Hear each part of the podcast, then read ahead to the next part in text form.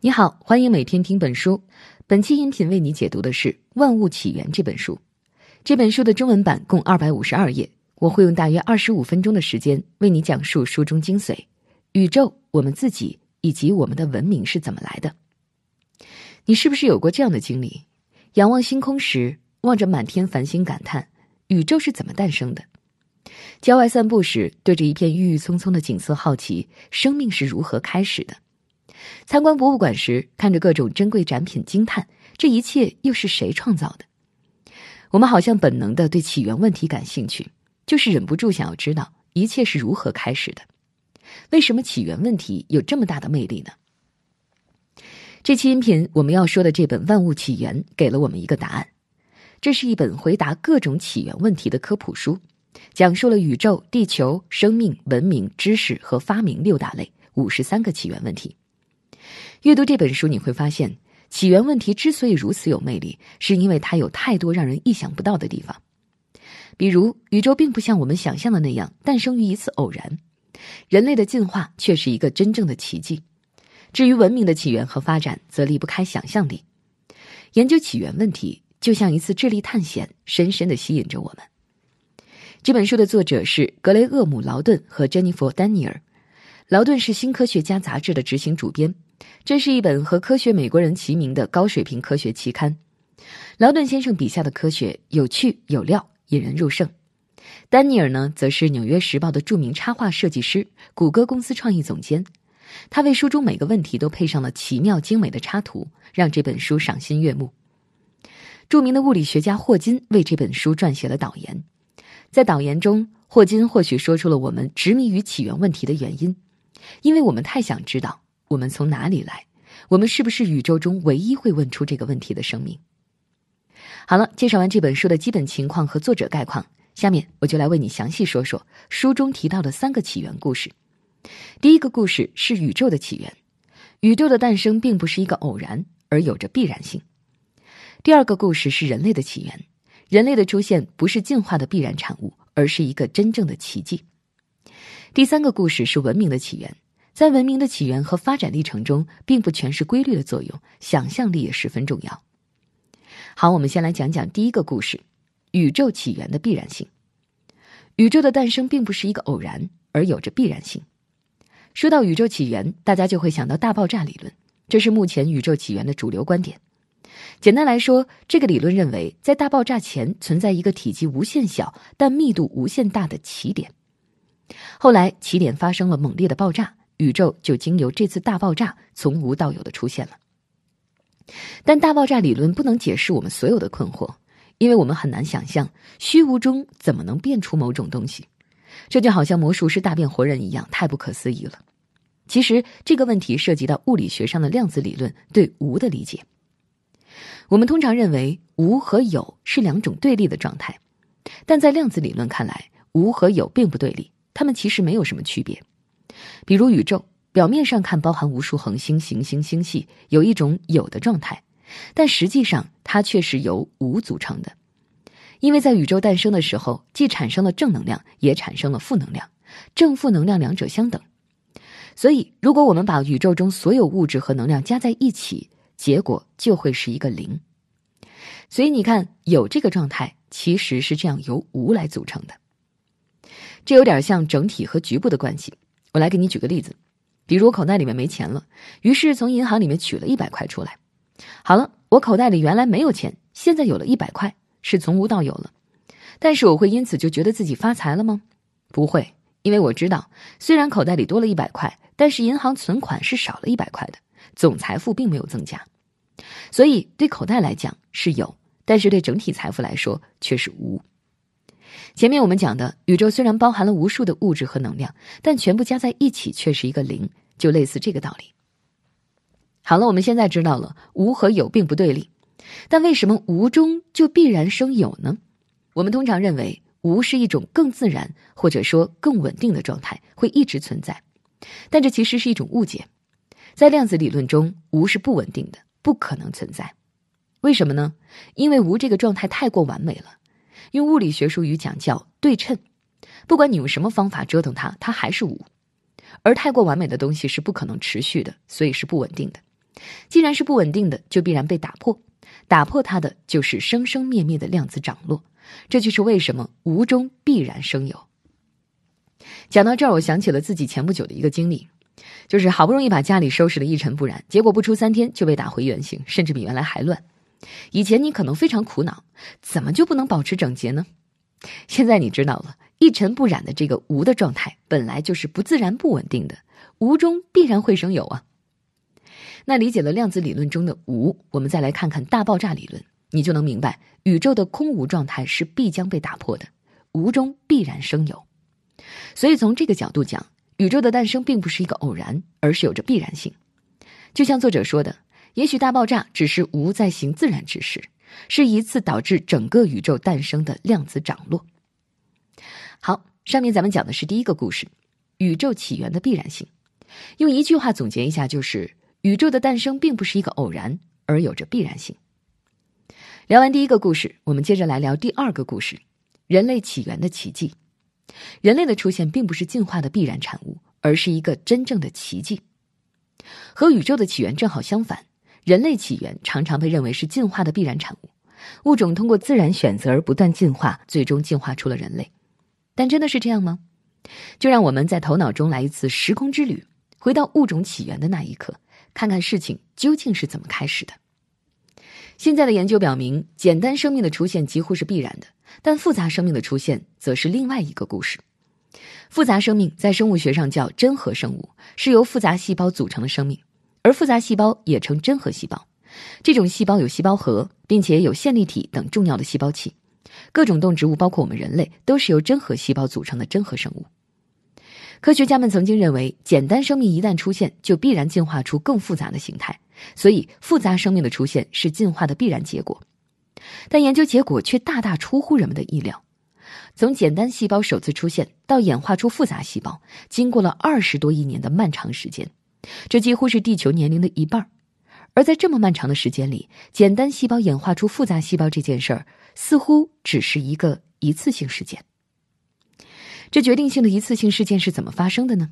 答案实在是惊人，那就是一个简单细胞不知道怎么回事被另一个简单细胞给吞噬了。两个简单细胞凑到一起后，被吃掉的细胞居然还有活性，和吃它的细胞搭伙过起了小日子，形成了一种被称为内共生的共生关系。在长期的内共生中，被吞噬的一方逐渐演化成了线粒体，之后又经过漫长的演化，共生体最终形成了复杂细胞。复杂细胞，特别是线粒体的出现，是生物进化上的关键一步。这是因为线粒体是给细胞提供能量的能量站。以前简单细胞只能靠细胞膜获取非常有限的能量，成天闹饥荒，哪能长得大呢？但现在有了线粒体，它不仅可以提供充足的能量，还能不断的复制自己，为细胞的成长提供源源不断的能量。有了线粒体，真核细胞就可以不断长大并聚集起来，形成各种多细胞的生命形态，从而演化出了复杂生命。现在回想一下整个事件。一次偶然的野餐，诞生了一对好基友，他们携手拉开了复杂生命进化的帷幕。而且现在很多科学家认为，这次野餐在数十亿年的时间里可能只发生了一次。可见，由简单细胞演化出复杂生物，并不是必然，而是一个奇迹。简单生命奇迹般的进化为复杂生命，这是人类起源的最初一步。但人类起源的奇迹还不止这一步。我们知道，人类是由古猿进化而来的。但这个过程并不是一帆风顺、水到渠成。与人类亲缘关系最近的物种是黑猩猩，尽管在大约七百万年前，人类的进化就已经和黑猩猩分离了，但又过了四百万年，我们的祖先仍然看起来很像猩猩。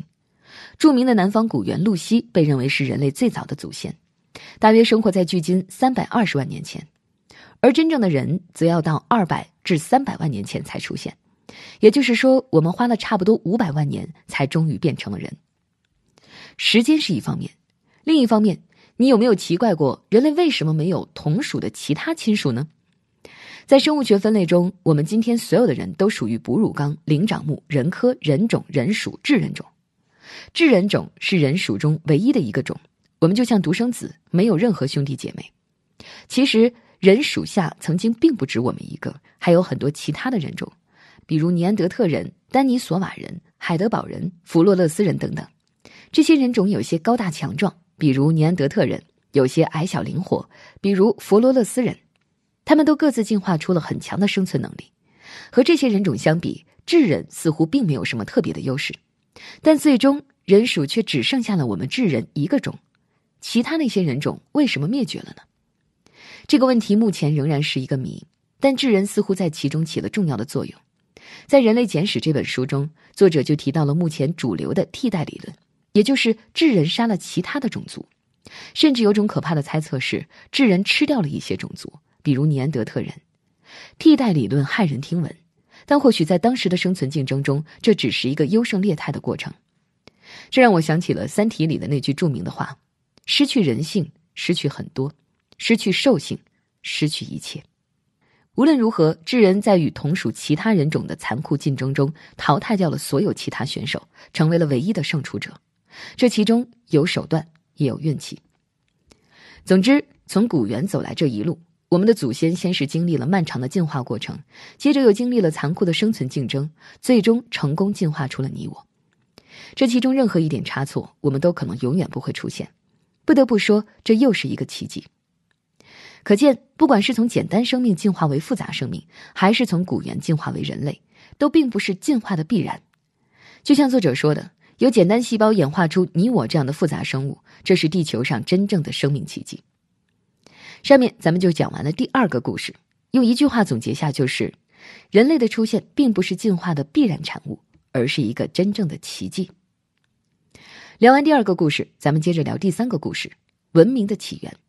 在文明的起源和发展历程中，并不全是规律的作用，想象力也十分重要。《三国演义》开篇第一句话说：“天下大势。”合久必分，分久必合。这句话讲的是文明发展的规律性，它总是呈现出兴盛与衰退、巨变与停滞相交替的现象。确实，文明的发展在总体上是有规律可循的。按照著名历史学家汤因比的观点，文明总会经历起源、成长、衰落和解体的周期性变化。但是在这种周期变化中，文明并没有停滞不前，反而是螺旋式上升，不断进步。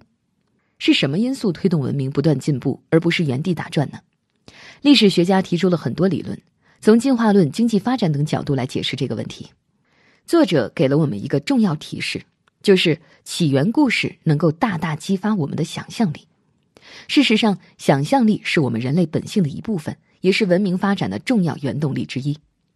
想象力是人类创造力的产物，它是忽然冒出来的想法，不可思议而又极富创造力。以至于我们常用“灵光一现”这样的词语来形容它。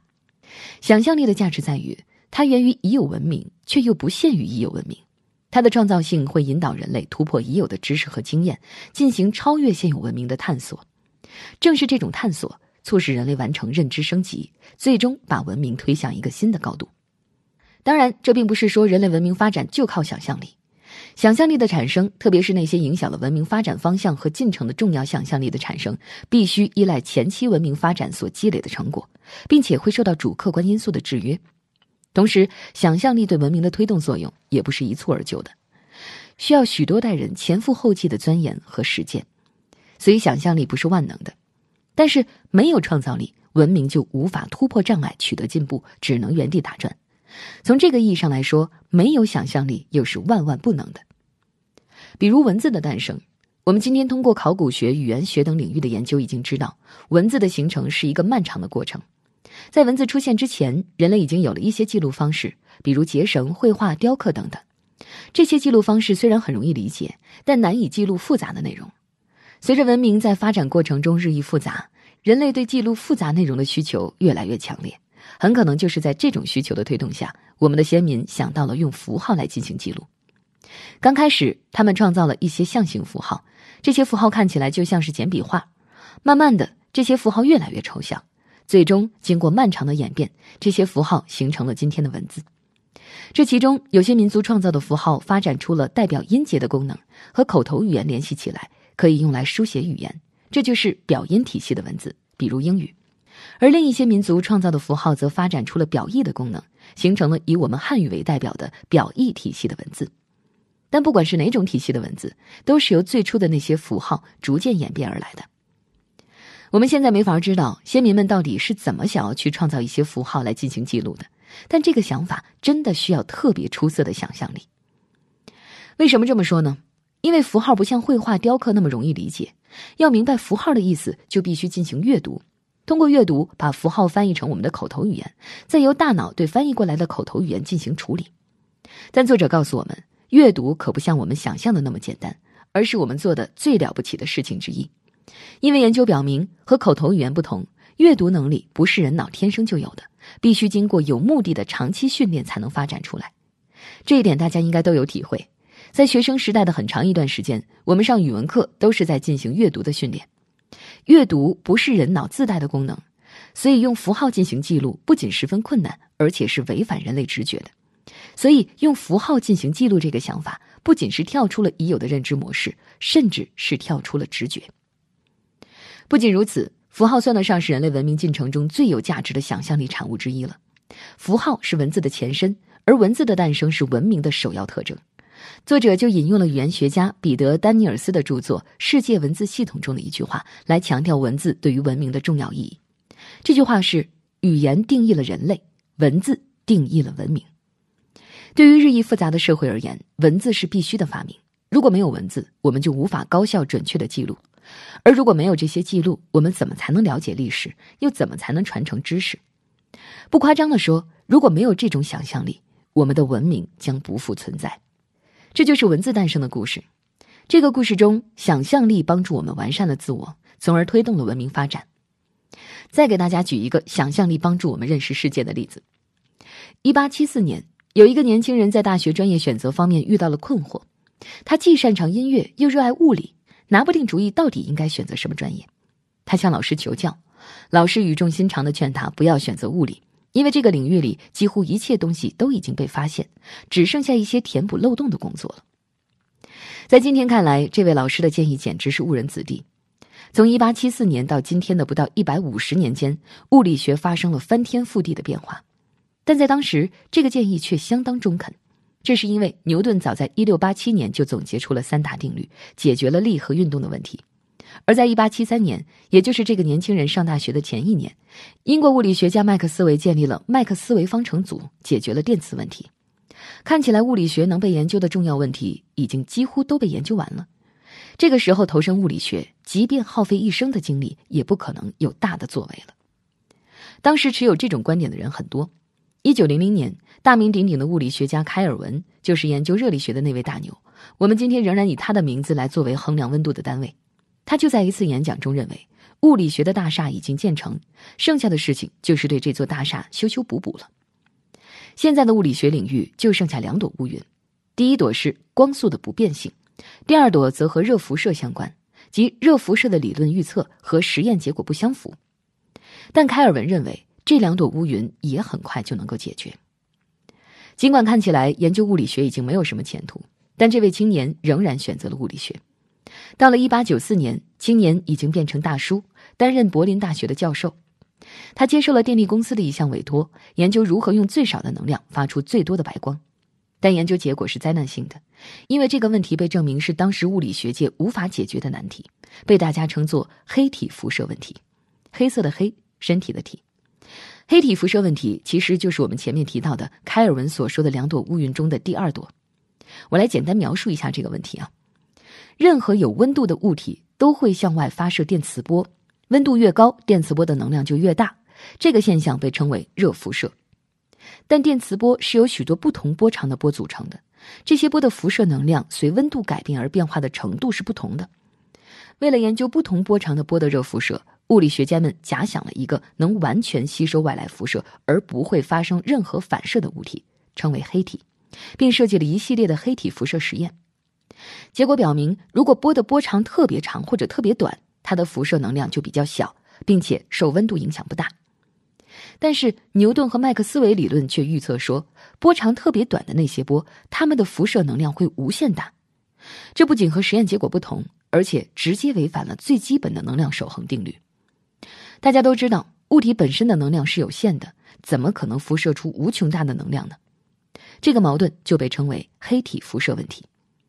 黑体辐射问题让物理学界伤透了脑筋，也难怪开尔文勋爵把他认为是第二朵乌云。咱们故事的大叔对黑体问题研究了很久，百思不得其解，也感到非常绝望。但是就在一九零零年十二月，也就是开尔文勋爵提出两朵乌云后不到半年的时间，四十二岁的大叔用作者的话说，灵光闪现，提出了一个匪夷所思的假想。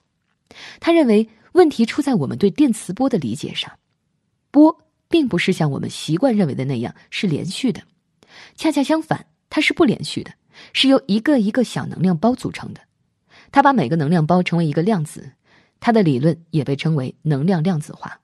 按照这种理论预测的结果，就能和实验结果完全符合了。听到这儿，你大概已经知道这位大叔是谁了。没错，他就是德国著名的物理学家、量子力学的重要创始人之一，和爱因斯坦并称为二十世纪最重要的两大物理学家的马克思·普朗克。能量量子化的提出，为物理学的又一次飞跃做出了重要贡献。普朗克也因此荣获了一九一八年诺贝尔物理学奖。能量量子化的想法是认识世界过程中的天才想法，它的创新性是如此惊人。连普朗克本人都对这个想法表示不可思议，甚至把它称为“绝望之举”，意思是说，在经典物理走投无路的情况下，被逼无奈创造出来的理论。但恰恰是这个绝望之举，颠覆了此前物理学对极小、极大两个世界的看法，突破了物理学的边界，开辟了新疆域。更重要的是，这个想法启发了渴望深入研究物理学基础理论的年轻一代物理学家，继普朗克之后。先后有四位受这个想法影响的物理学家获得了诺贝尔物理学奖，他们是阿尔伯特·爱因斯坦、尼尔斯·波尔、维尔纳·海森堡和埃尔温·薛定谔。正是他们以及一批杰出的物理学家，在普朗克的想象力基础上不断钻研，最终建立了量子理论，推动了物理学的又一次飞跃，从而彻底改变了我们对世界的认识。我们今天应该庆幸普朗克当初选择了物理学，因为正是他的想象力把我们的文明带入了量子时代。好，这本书就讲到这儿。总结一下这期音频的内容。本期音频我跟大家分享了《万物起源》这本书中的三个起源故事。第一个故事是宇宙起源，宇宙的诞生并不是一个偶然，而有着必然性。第二个故事是人类起源，人类的出现不是进化的必然产物，而是一个真正的奇迹。第三个故事是文明起源，在文明的起源和发展历程中，想象力不是万能的，但没有想象力是万万不能的。这本书包罗万象，除了上面说的大的起源故事，还收录了一些趣味十足的小起源故事，比如巧克力的发明、卫生纸的出现，以及我们是从什么时候开始喝醉的等等。每个故事都能给你意想不到的收获，所以这既是一本精彩绝伦的起源问题百科全书，也是一本引人入胜的起源故事书。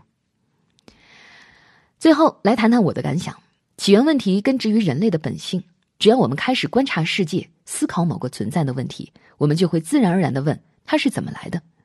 起源问题又是激发我们想象力和创造力的重要因素。每一次尝试回答起源问题，都是一次头脑中的时空旅行，一次智力探险。